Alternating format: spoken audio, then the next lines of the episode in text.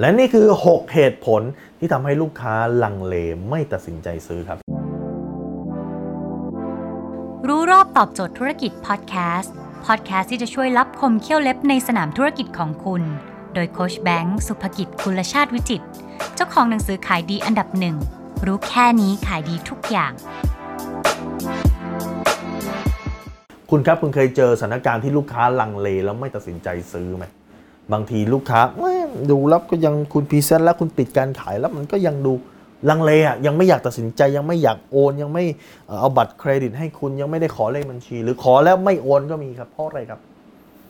ข้อที่หนึ่งฮะลูกค้าไม่ trust ถ้าลูกค้าไม่เชื่อใจคุณสักอย่างนะ คุณจะพูดโม้เป็น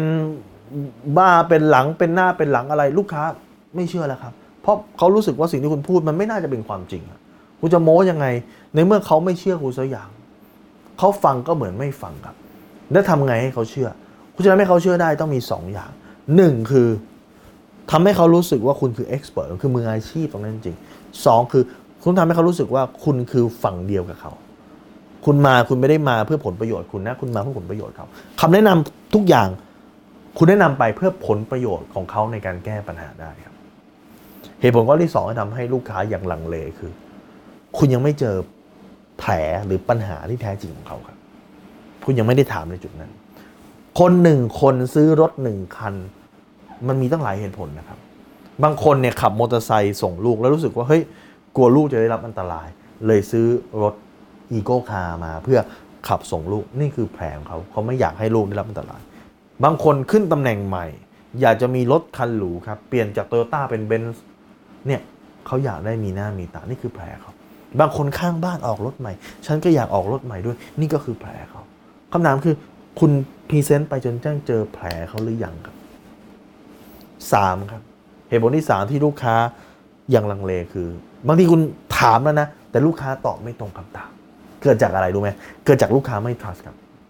ลูกค้ายังไม่ได้เปิดใจ ลูกค้าจะรู้สึกว่า ถ้าเขาตอบตรงเดี๋ยวคุณจะเอาเหตุผลนั้นนะมาแย้งเขามาปิดการขายเขา เพราะเขาไม่เชื่อว่าคุณอยู่ฝั่งเขาจริง ๆ นี่กลับไปข้อหนึ่ง คุณทำให้เขารู้สึกว่าถ้าทำให้เขารู้สึกว่าคุณอยู่ฝั่งเขา ข้อที่สี่ครับ ต่อให้คุณรู้แผลแล้ว แต่ทางแก้คุณมันยังไม่โดนคุณรู้แล้วว่าเขาต้องการสิ่งเนี้ยแต่ทางแก้คุณยังตอบทางแก้ไม่โดนกับปัญหาของเขาข้อที่ห้าเหตุผลที่ห้าที่เขาลังเลคือ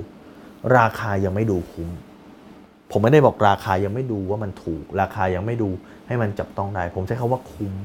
คุ้มแปลว่าอะไรครับ ถูกก็ทำให้คุ้มได้ แพงก็ทำให้คุ้มได้ครับ ยกตัวอย่างเช่น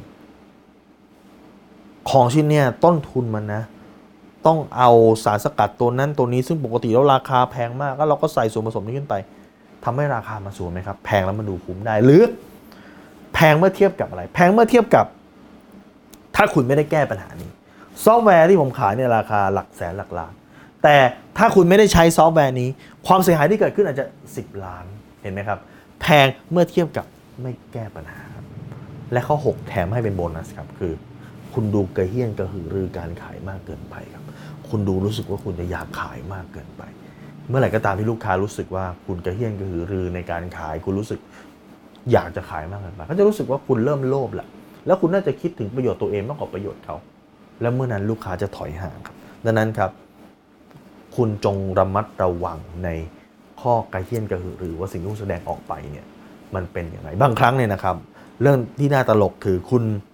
ปิดการขายแล้วได้แล้ว แล้วคุณรู้สึกยินดีมากเกินไปเฮ้มากเกินไป จนลูกค้ารู้สึกระแวงเลยก็มีนะครับดังนั้นจำเป็นจะต้องระมัดระวังครับควบคุมตัวเองให้ได้ครับ